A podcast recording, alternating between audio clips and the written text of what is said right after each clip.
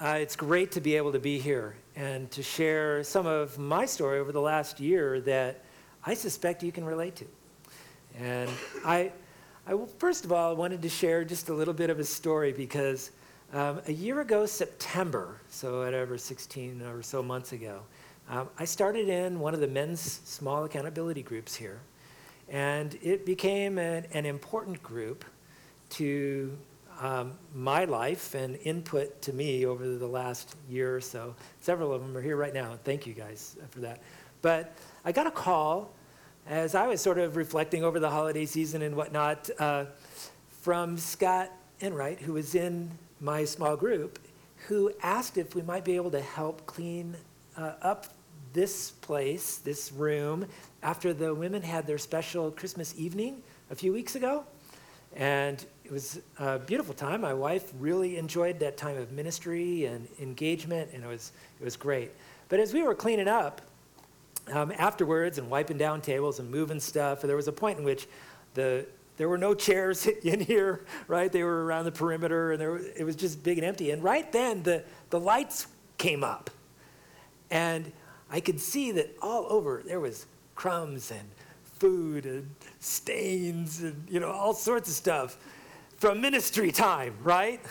And and for me, I was suddenly had this flashback about a dozen years ago because I was a dozen years ago literally just returning from um, a month down in New Orleans following Hurricane Katrina. And our church denomination had mobilized some people to go down and help. And I was mucking out houses and I was helping people down in the wards and, you know, as best we could. And you can, you can imagine that the church that we were operating out of, not too much bigger than this one, suddenly has hundreds of volunteers for weeks at a time living in their church, right? And I was reminded that the pastor and the leadership of the church over a period of time attached a, a, a, term of endearment to their, their building, and they called it the Church of the Stained Carpet. you know? Because it reflected, you know, they were southern and proper and everything, right? I mean, you don't you don't do this in my church. And, but God changed their heart, right? He changed their mind as to what the building was about as a facility to ministry that goes on. And, and I was just hearkening back because that's what this place does, isn't it?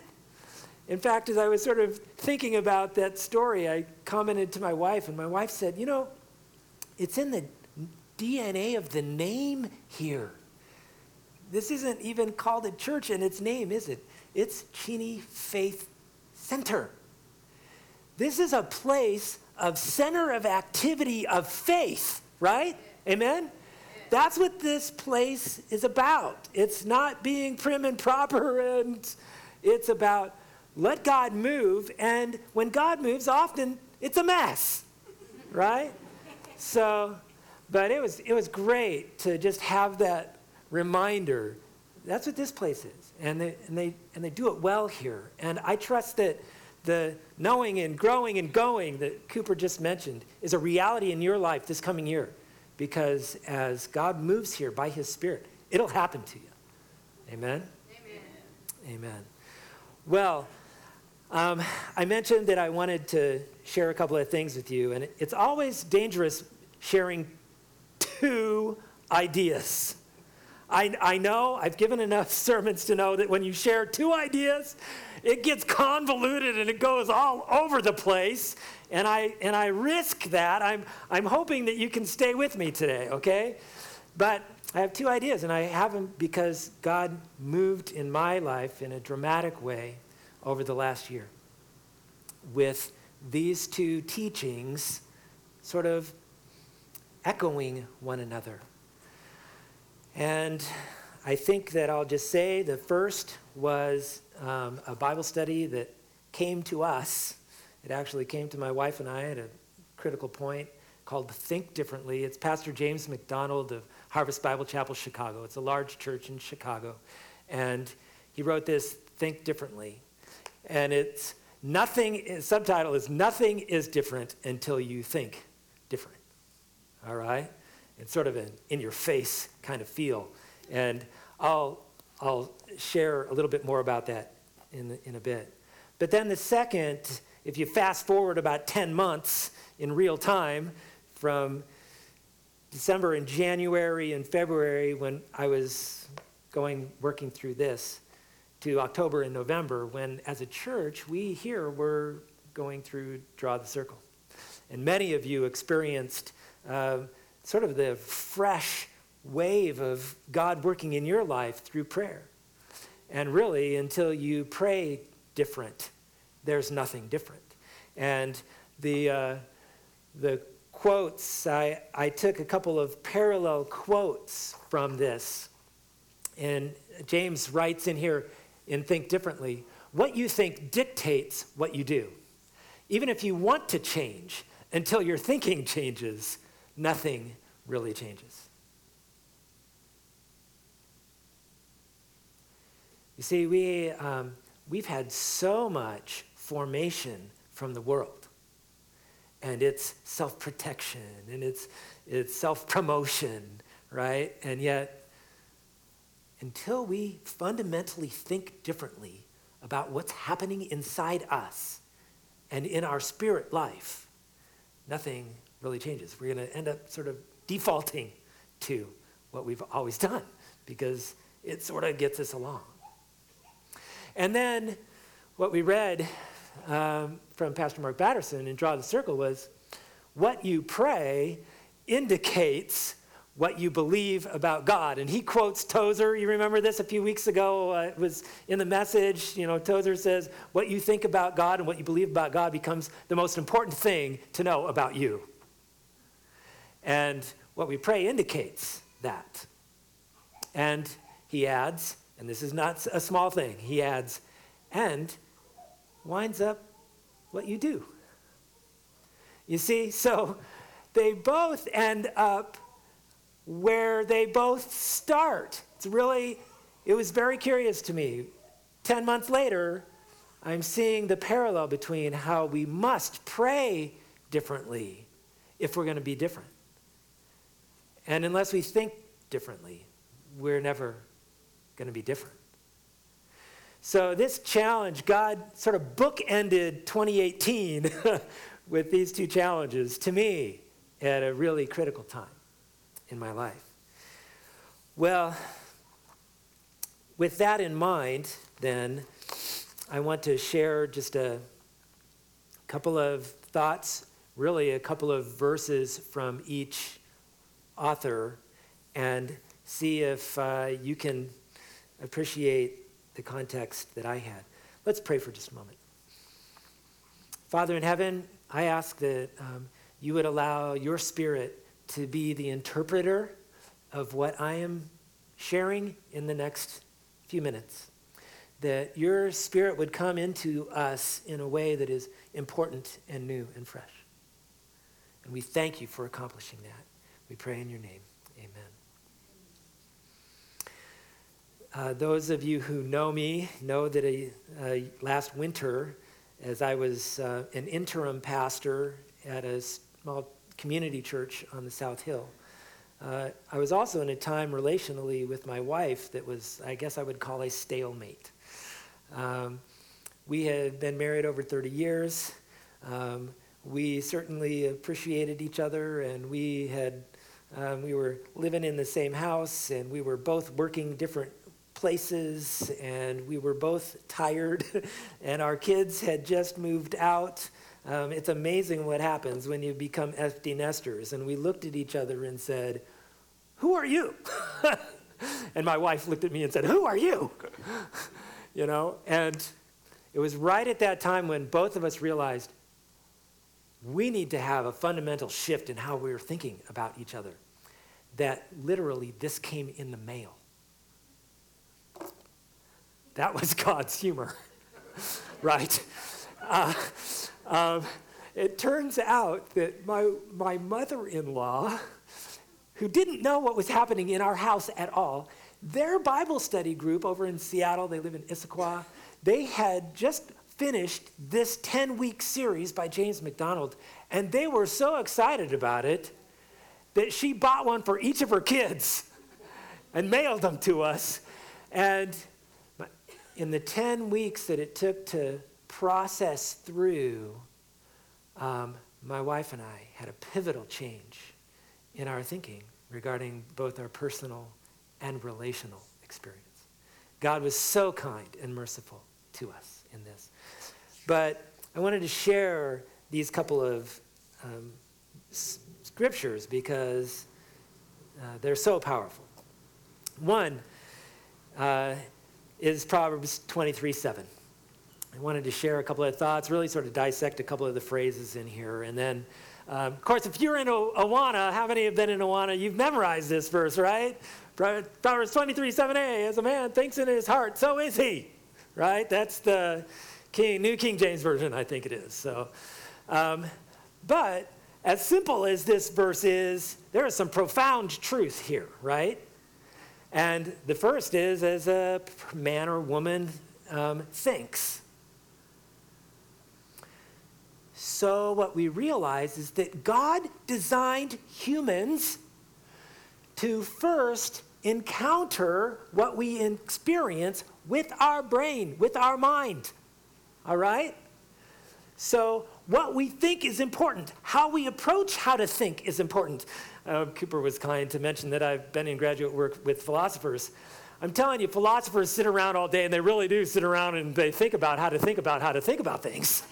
I mean, it, I, I was blown away. You know, you sit with them and you go, you know, just, just give me a peanut butter and jelly sandwich or something. I, it's, uh, but, but it's so important because unless we think differently, we're not going to do anything different than what we've been doing.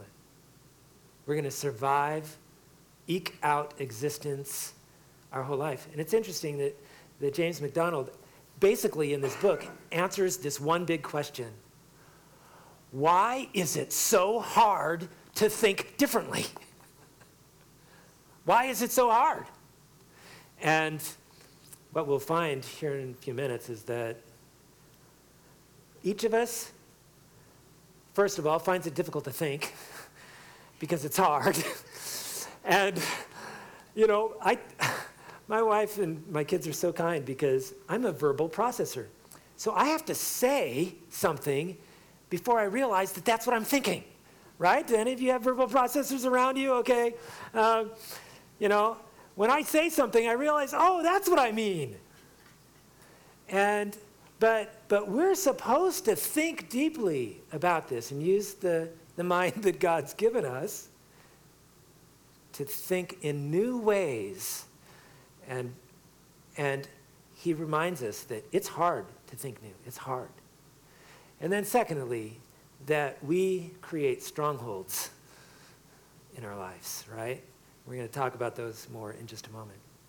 But so, as a man thinks, as a person thinks, that directs where they're going, and then he says, in his heart. So as a, as a person thinks in their heart, so what does that tell us? Literally, the original language is that it's the way you think within yourself is how you really believe, right? So what this means is, is uh, that we all can learn that what it looks like we're thinking on the outside and what we're really thinking on the inside can be different things, right?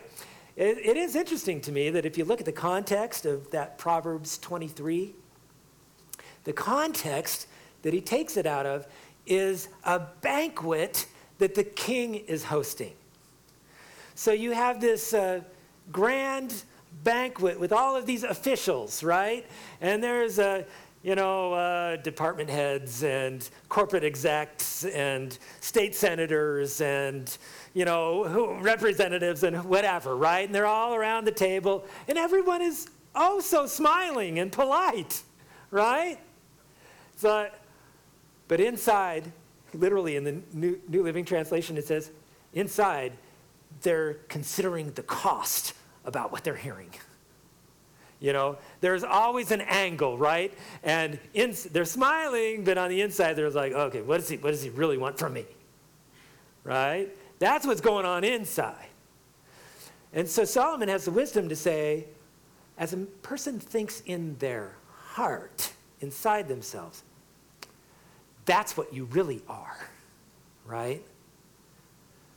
We all, we all realize that. We all realize that. And it is critical that we not be naive, right? Because some people like to pull it over us, right? They sort of make a living about doing that. Solomon's just saying, be aware, but be aware of what's going on in your heart, because that matters. This phrase also indicates that um, there is a practice that we all tend toward, and that is sort of faking what's really happening. I, um, my other mother in law uh, recommended that we watch a Christmas movie. Uh, for some reason, we watch Christmas movies as a family. Our, our favorite is the now about 10 year old Hallmark musical remake of A Christmas Carol. I mean, it's great, great film. But um, she recommended that we watch a movie called um, Hitched for the Holidays. Has any of you seen this ridiculous movie, Hitched for the Holidays? Okay, several of you. Okay. The whole plot line is about two young adults who try to figure out if they can fake their own parents into believing that everything is okay because they've got a boyfriend or girlfriend for the holiday season, right? The whole movie is that plot line.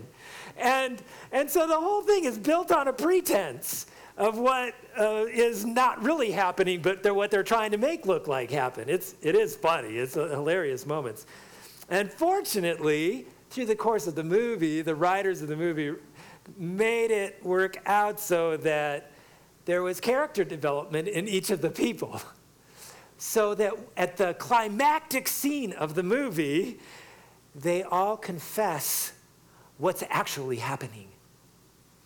And everyone not only is relieved, but everyone comes to a new awareness that they really didn't have to do that in the first place, right? They didn't have to do that. Well, can you find yourself in that? Um, so, as a person thinks in their heart, it turns out that's really directing what, where you're going. And Solomon says, Beware. Don't let that happen to you. Don't be in a pretense all the time. God doesn't work in pretense, God works in realities. God is a God of realities. It's awesome. God is the most real of any of us, right? Why would we be afraid? Well, there's a, a second scripture that um, James MacDonald works through in Think Differently that I thought then that I, I wanted to bring to your attention. And that is, some of you are very familiar with the scripture. It's 2 Corinthians 10 4 and 5. And uh, I think we have it here. We can, you can read it with me. I'll just read it out loud. For though we walk in the flesh, we're not waging war according to the flesh. In other words, Paul, as he writes this, assumes we're in a battle, right? And he assumes that we're walking in this physical reality. And as we're walking in this physical reality, we need to be careful not to wage war in this physical reality as our primary source of weaponry, right? So if somebody makes you mad, you just don't, you know, smack them, right? That's you don't do that, right? Because that's not what God would have you do. That's a physical weapon response. unless you're me and I can hardly, I, I can't hit anything without getting hurt. So, but we have this um, war going on, and we're not using weapons of warfare that are the flesh, but we are using weapons of warfare that have divine power to destroy strongholds. I want to pause here for a second because there's another scripture in Ephesians 6. In fact, we, Pastor Mark led us through this not too long ago. And in Ephesians 6, it uses a very similar phrase. And so I was uh, mindful of that when I was looking through this. But in Ephesians 6, it takes it a different direction. He takes this to weapons of warfare and then up into realms of spirit realms, of spirit entities that have downward influence into our lives. And that's a very important understanding, right? Because there are, in fact, spiritual entities that will seek to confuse us and accuse us, right, in our lives. But I've sort of always thought that that was sort of what this meant in this verse. But it's not. I was wrong. This verse actually tells us what it's about and where the source of the war is. Look at it. It says destroy strongholds, and then it describes the strongholds. And look at this. We destroy arguments and every, every lofty opinion raised against the knowledge of God, or true knowledge of God, or the true way of knowing God, I would say, and take every thought captive to obey Christ. Let me ask you a question then. Where are those three activities taking place? Where are those strongholds exhibiting? The arguments, the lofty opinions, the thoughts that need to be taken captive. They're in our minds, right? They're in our minds. This is where the warfare occurs in this scripture. And MacDonald looks carefully at these strongholds. Some of them he calls strongholds of disposition. It's interesting. That's another word for personality, right? Some of you have personalities that are light and bubbly, and you can meet people and enjoy meeting a number of folks and, and you know and and that's sort of like me right i was i was born with that personality. That's sort of who i am. But that's not my wife. Right? In god's humor my wife has a, a personality that she likes to talk with someone one-on-one right? She's going to drill down right until she finds something where they can connect, something that, that reveals something, right? That's, you know, so, so we all experience people who are very different to, to us by personality in our disposition. And God created us with those personality traits, right? What happens that is over the course of our life, we have to protect things, right? We, we find that we make our own personality strengths our dysfunction. right? It becomes what is dysfunctional about us. What Paul reminds us is that we can't let our strongholds, those things that we find in arguments and lofty opinions and thoughts that we need to take captive, direct us. We have to combat this, right? And boy, did I did I understand this in, in spades. I mean, we've got our own dysfunctions and we've got strongholds that come from our family of origin, right? And, and we've got just, you know, th- then you add deception into the mix, right? and, and you realize that Satan's three primary strategies have never changed since the beginning of time, right? They are temptation and accusation and deception if you're tempted, the scripture says we know that there's, there's strength that God provides, right? Because there's no temptation that overcomes man, that's not common to man that we can't overcome in the power of Christ. Amen? And then accusation. We can come back and lean back against the identity of Christ that we can um, relate to. And then the deception, if you begin to operate as if something's true that's a lie, you're screwed up, right? I began to see for myself that I was thinking about things in ways that actually weren't true. And if I base my actions on that, then I need to change what I'm thinking. And God was kind to allow that to be that process to begin to happen. Notice as well that um, these arguments and, and lofty opinions and thoughts.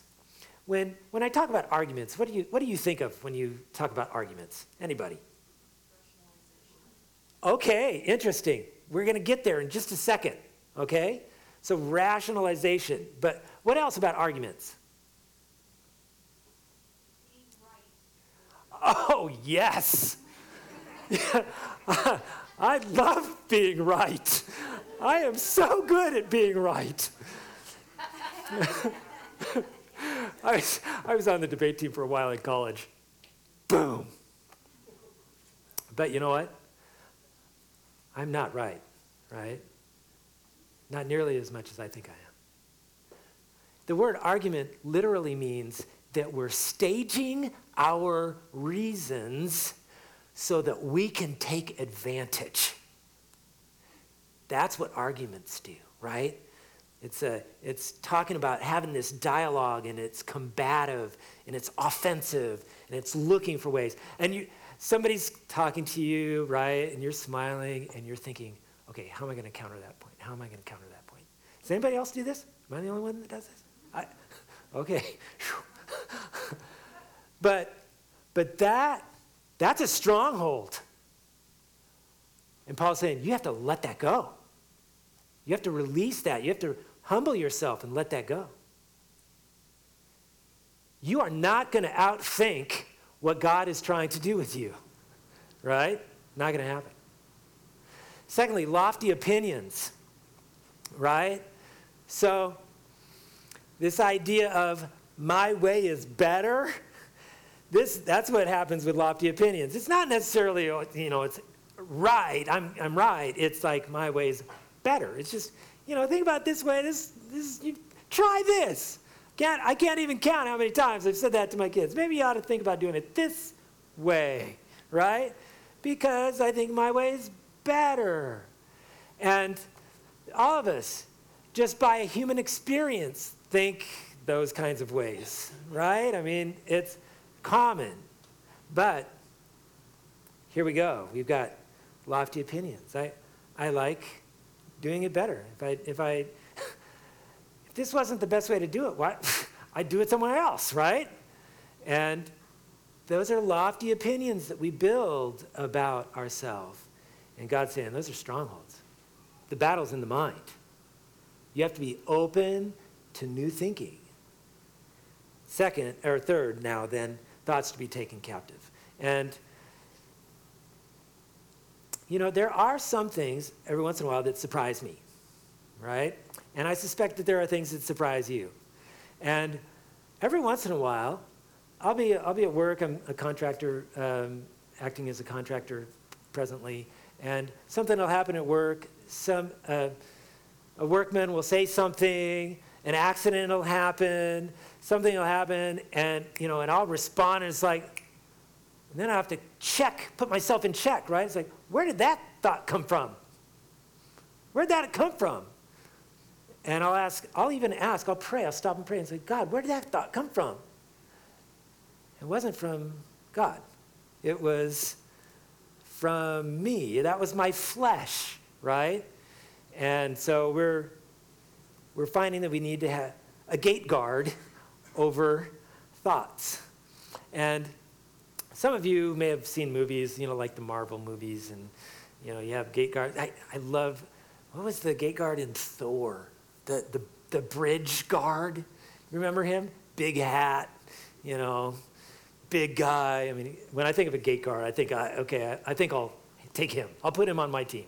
And then, um, but then there's other movies like you might be reminded of gate guards like in Princess Bride, and that was that was another story. But anyways, we've got we have to take thoughts captive. We have to put thoughts in jail that aren't from God.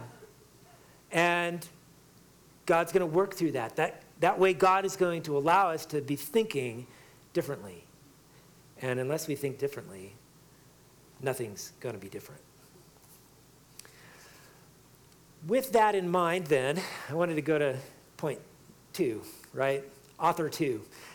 Fast forward 10 months. The Lord worked on me hard at the beginning of 2018, and, and, uh, and then I, I encountered this draw the circle. And I know that you've been listening to it for, for a number of weeks. But there are some things that I was challenged by and encouraged by, and I think prepared by God to put into practice.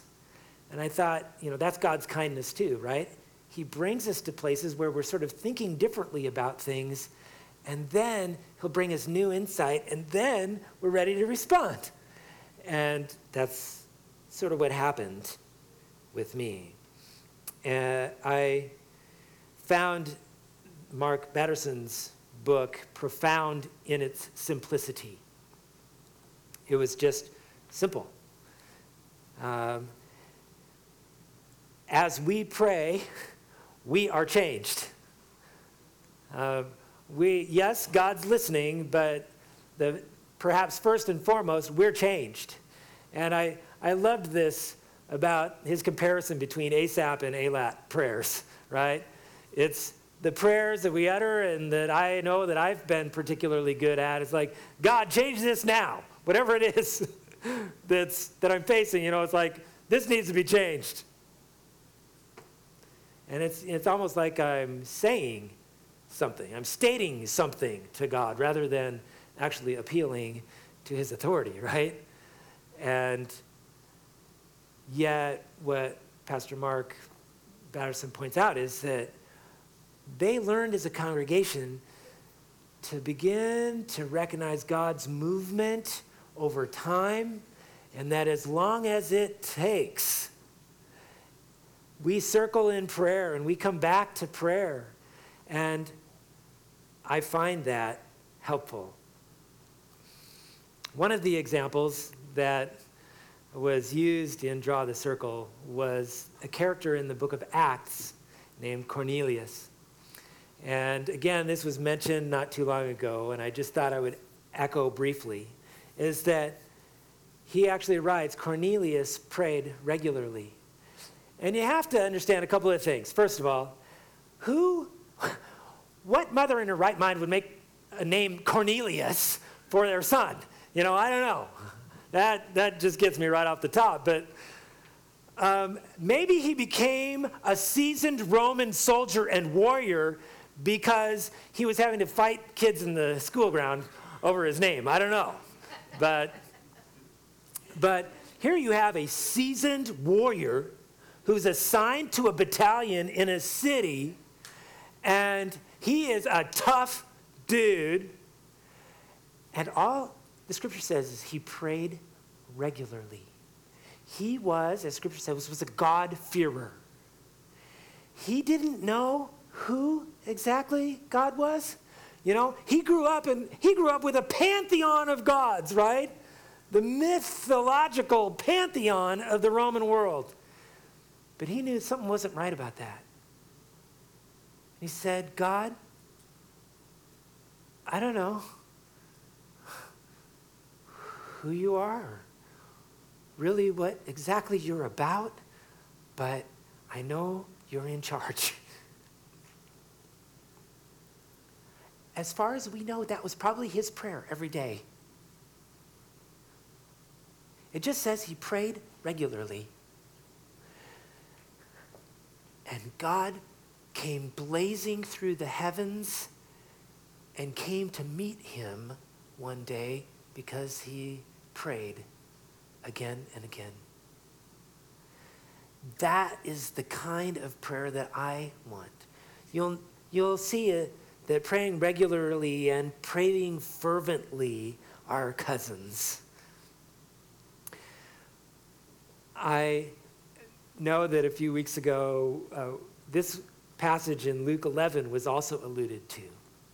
And in Luke 11, we have this woman who's realized that she's had a wrong done, and she's trying to appeal to the local magistrate, to the local judge, and he doesn't want anything to do with it. It's like, lady, get, you're crazy, get out of here, you know? And he, he rebuffs her several times, right? And she keeps coming back. She keeps appealing. There was this earnestness about her prayer and ferventness in her appeal, right? And Jesus was teaching his disciples to approach God in this manner, where they're serious and earnest and fervent. You know why? Because she couldn't change it. She knew that he had to change it. Jesus was teaching his disciples, he, they knew that God had to change it. And when you come to a place where you know God has to change something, now you have God's attention, right? Because God knows He has your attention, right? I keep saying that word. I'm not sure if that word means what I think that word means. Okay.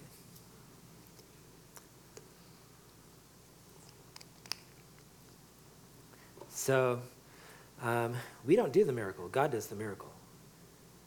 And we pray fervently. And we expect sort of this work that only God can orchestrate, right? And as we experience that answers to those kinds of prayers, we expect more. Um, but I wanted to share just a little story, and this this is the kind of thing that God does.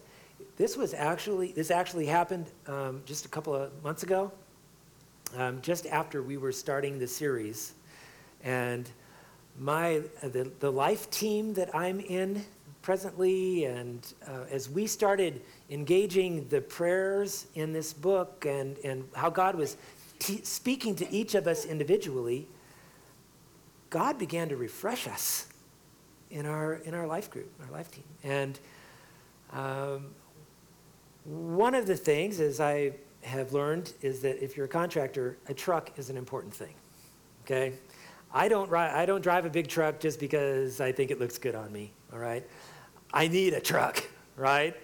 And uh, earlier this spring, I traded up from a Dodge Dakota to a Dodge Ram, okay?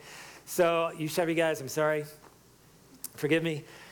The, the, the truck that I bought was just about four years old, and it was, became very clear to me as I was purchasing and walking through the paperwork that there was no warranty on the truck, okay, that I was just purchasing. It was, there was, it was as is, no warranty. And that was okay with me. I just thought, you know, I think God will protect me. And, and He did protect me from myself. Uh, until I took a load of concrete in my truck this summer, and I put a ton of concrete in a half ton truck. And shoot,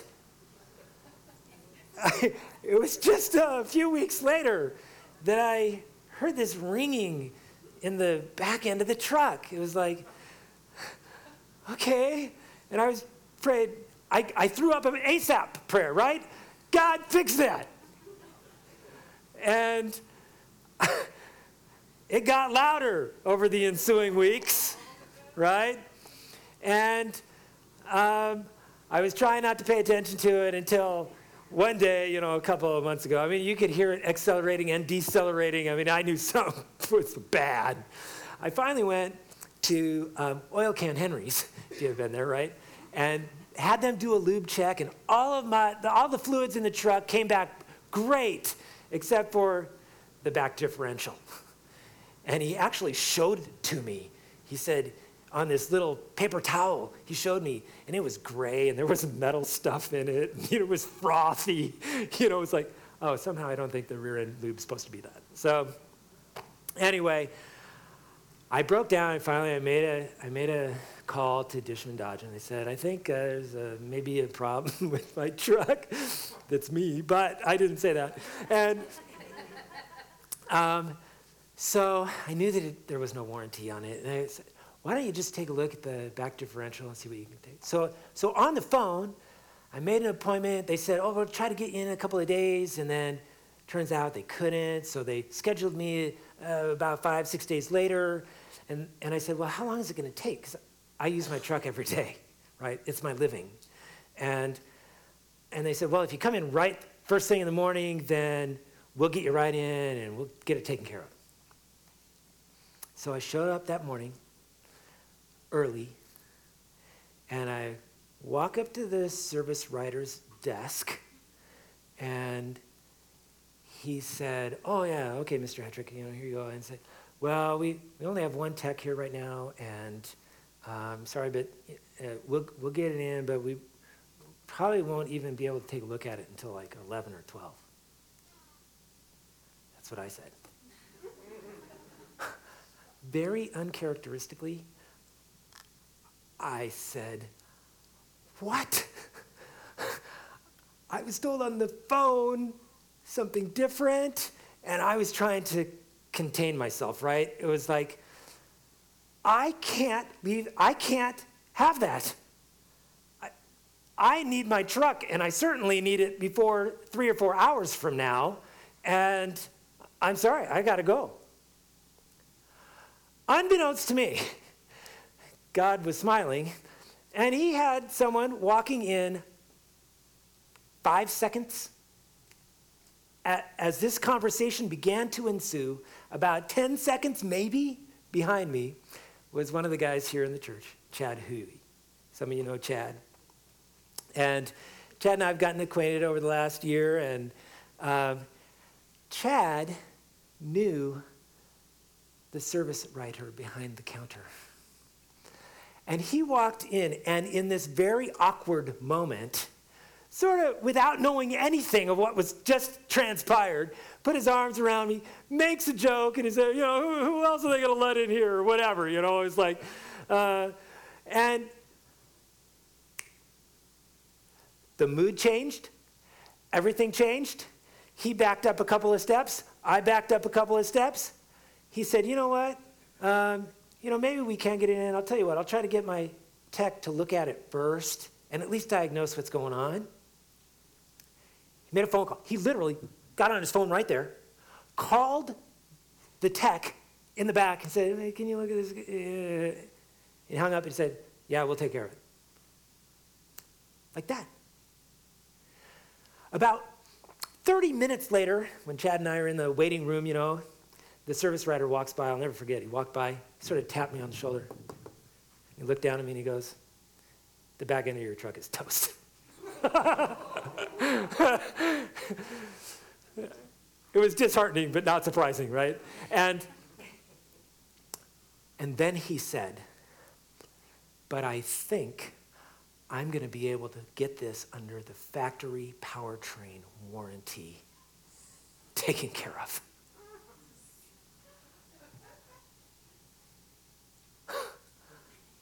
What just happened, right? I mean, this doesn't happen. And in fact, he confirmed a short while later that he was able to get that work done. I had a new ring pinion gear put in the back of my truck. While they were at it, they, they replaced both exhaust manifold gaskets. I had over $1,500 worth of work on my truck that I was told I had no warranty for, for free, right? Amen? That's how, you know, Lord surprised me. That's what God does. Sometimes he shows up and sometimes he shows off, right? and it still amazes me that neither of us were supposed to be there at that time. Neither me nor Chad, right? So, so we pray regularly and we pray fervently and we pray and God shows up. There, then secondly, I wanted to go to, a, to another really important truth in, in prayer praying expectantly. And we can pray with great anticipation as we experience what God does. I remember thinking about this ex- experience at the Dodge dealer for a few weeks, right? And that gave me a boldness to begin to pray differently. It's like, you know what? God's going to take care of us. He's going to take care of me. By, by the way, I'm going to, this is Echo. This is free. I didn't say this first service. But do you know, I had to get a rental car because they had to work on my truck for like two and a half, uh, three days. And they called Enterprise Rental Car, with whom they have a relationship, and he said, Is it possible that we might be able to get a truck? And, and the person on the phone said, A truck? We don't have trucks here. We, we, we, we have, you want a minivan? she, she said, You want a minivan? We'll get you a minivan. You know, do I want a Ford Fiesta? Yeah, I want to put my lumber in a Ford Fiesta, okay? Geo Metro, whatever. And, but no. Do you know what pulled up about 25 minutes later in front of the Dodge dealer? A Dodge Ram 4x4, four door. It was the same truck that I had, only three years younger. It didn't have a ring in the back end. And I drove that thing. It was great. I think they were trying to figure out how, if they, anyway. So, but, so we're going to pray expectantly, right? We're going to pray with anticipation. It's almost like sitting at the edge of your seat. I don't fall asleep now when I pray. It's like, God, I, you know, this is sort of fun because I don't know what's going to happen, but I know that as far as I can see with my limited scope, I can see this. Can I please appeal to you? But can you accomplish what I can't even imagine? Will you do that? I know you want to do that for your children. And we pray with expectancy because we have conviction that God does provide. Amen? And we pray with great dependency because, precisely because, we lack resource. Now, uh, Pastor Batterson makes it clear throughout the book that as we pray, we're also working, right? We work as if it matters to us, we pray as if it matters to God. And I understand that. But those come together and they dovetail together beautifully in how God works. Well, I thought I would share just one more illustration because this, this next one happened just a few weeks ago. And this is mind boggling. Um, several of you know that I've been on the biggest project that I've ever been responsible for. And it's at Moody Bible Institute's aviation program down at the airport, uh, the, the municipal airport of Felts Field. And uh, Moody Bible Aviation trains pilots and mechanics for areas to minister in areas of the world where there aren't regular plane landing strips, you know. I mean, their, their landing strip is somebody's back cow field you know, and, and they teach pilots how to, to land in places like that and mechanics to airframe mechanics to, to take care of things when they happen to land in a field like that. But um, I was fortunate. We had a pre development plan of about eight months with the city, and I was at the city and getting various uh, permits and approvals and architectural plans approved and all of this over many months. And then finally, at long last, we were able to start the project now just about seven, I guess about seven weeks ago. And about three and a half weeks ago, we were at a place where I had framed up. We had done a lot of pre-work. The electrician had come in and do, done the electrical work, and the H, the, the air handlers had done the HVAC pre-work, and everything was ready to go for the, the IT guy, the, the tech guy from Moody to accomplish all the tech uh, development within the building.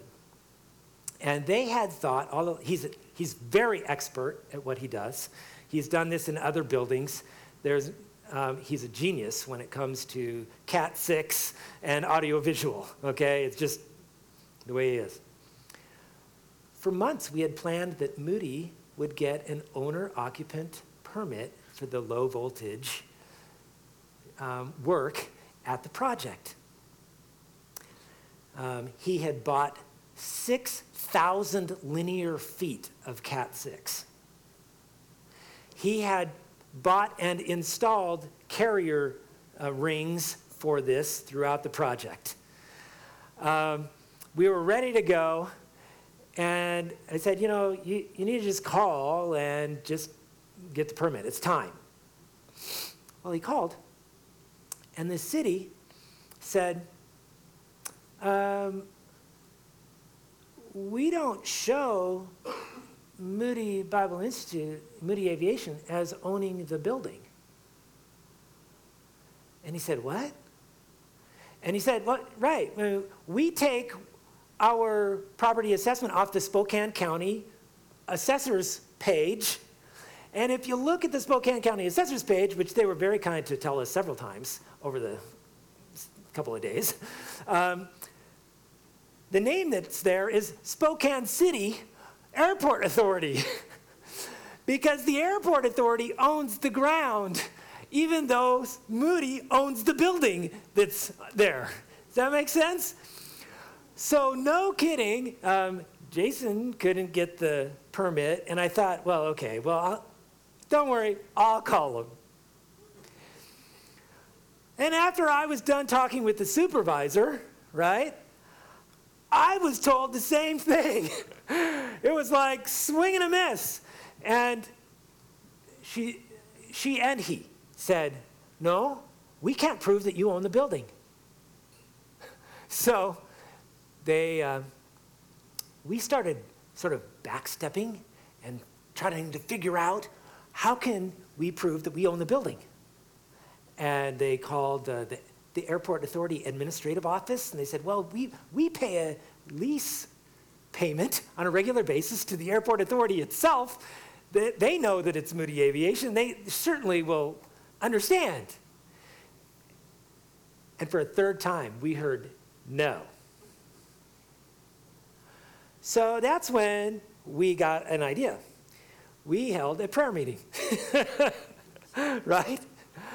We had several, uh, their leadership come. We, had a, we just prayed and said, God, we don't know what to do, but this was really fast, hard break right in the middle of a job, right? I mean, it's everybody stopped. Boom. And I remember that night going home with my wife and saying, honey, let me tell you a little bit what's going on and we need to pray. And I remember that both she and I prayed God, you know how to sway the hearts of kings. Can you do something that we obviously can't do? Change some minds. I found out that several others prayed a very similar prayer. The next day, the next work day, I received a phone call at about the time I was about to make a call to Spokane City. And I was shocked to hear um, these words. said, Mr. Hetrick, um, we've had uh, a meeting about this at Spokane City, and we called Labor and Industries, and about then I, I had a heart attack right? Because for those of you who are in construction, you know, when labor and industries gets involved, there it, it's an act of Congress, right, to do anything in that point. But I'll just, I'll just read you an excerpt of the email that I got, okay?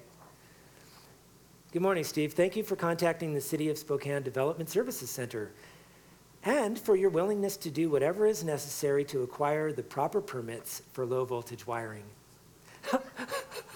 Doesn't that sound politically correct? I just love that. Upon consideration and after discussion with the Department of Labor and Industries compliance inspector, the city has agreed to forego Chapter 17G.010 of the Spokane Municipal Code and allow Moody Aviation to obtain the permit for the low voltage wiring. it's like, yes. And then, and then they had to add the reason. This one time exemption is being granted per L&I's agreement not to levy the up to $10,000 fine, WAC 296-200A, penalty against the city for not verifying Moody's contractor registration and allowing them to act as owners of the building to obtain the permit. so, in short, the L&I threatened to charge 10,000 bucks to the city of Spokane. No wonder city of Spokane said, "Ah." and then we prayed. And then the next time they talked, it was, you know what? We get it. We'll let them do it. I had to get that in writing. I actually said, hey, You're going to put that in writing? do you understand? That's a miracle, right? That's a miracle. There is no reason that they had to sort of work around the laws, right? They had no reason to do this. We prayed, we appealed. God, you have to do something to change hearts because we obviously can't. That's with expectancy. That's how God works. He loves to work. So when you experience that, you begin to pray differently. I hope that over the last few minutes, I've been able to um, sort of whet your appetite, right? I've been able, to, I hope, to share some things that God's been doing in my heart this year. That I've begun to think differently. I began to release strongholds that I haven't before. And that God's been kind to bring some things to me that, that I can act on in this coming year, right? I trust as the Holy Spirit's interpreted this to you that you can act on these things as well this coming year. Amen? Would you stand with me and let's pray?